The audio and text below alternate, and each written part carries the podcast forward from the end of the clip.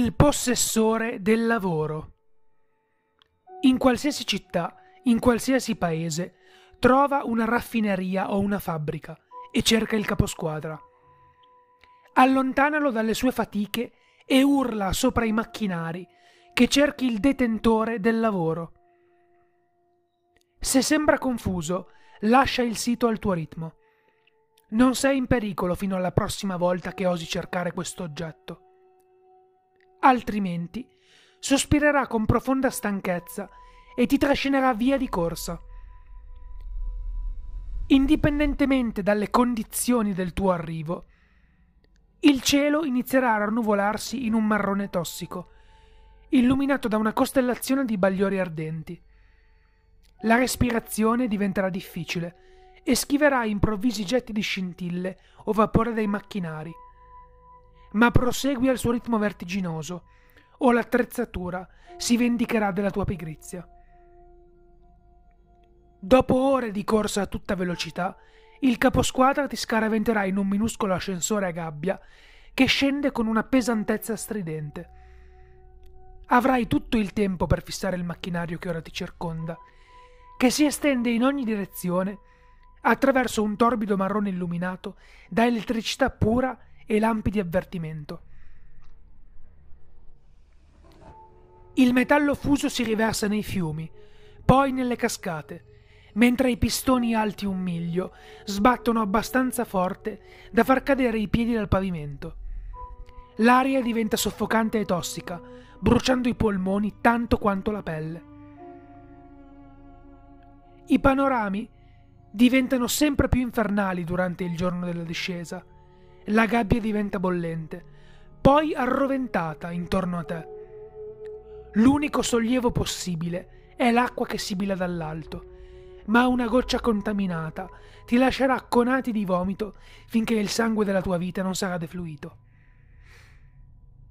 Ingranaggi delle dimensioni di portaerei si scontrano in lontananza, illuminati solo dal bagliore dell'attrito, mentre le persone cadono nei loro denti ingrinati dalle tramogge. La fabbrica beve interi mari per rinfrescarsi, divorando cento milioni di mondi e bruciandoli tutti a testimonianza della propria forza idiota. Quando finalmente l'ascensore si ferma, devi muoverti velocemente, perché, come le profondità dell'oceano, anche questo abisso ha i suoi predatori. Le macchine qui non vengono alimentate altrettanto spesso.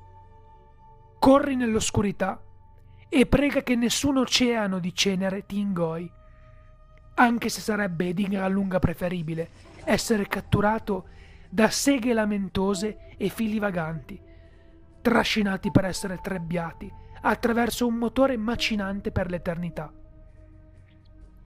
Corri attraverso il labirinto nero per tutto il tempo necessario finché non vedi una serie di micce, grandi come te, bruciare nell'oscurità ostile. Ognuno ha un ricambio sotto di esso. Tutto quello che devi fare è lottare contro ognuno di loro e far scorrere il pezzo di ricambio prima che le macchine ti trovino. Le micce sono abbastanza calde da rendere il vetro inzuppato, ovviamente. E ai fusibili non piace essere spostati. Chiederanno aiuto. Quindi lavora. Lavora finché il tuo scheletro non si mostra nelle vesciche. Se gestisci questo compito impossibile, i fusibili esploderanno. Un fusibile in particolare lancerà un filamento metallico davanti a te. Devi strapparlo dall'aria, macinarlo in profondità nel carbone che era la tua carne, finché il dolore non ti sconvolge di nuovo a casa, guarito e stanco nell'ora più empia. Il filo che ti avvolge le dita è l'oggetto numero 283 di 538. Non hai nemmeno ottenuto una risposta da questo. Nessuno ha mai detto che il duro lavoro ti ha portato da nessuna parte.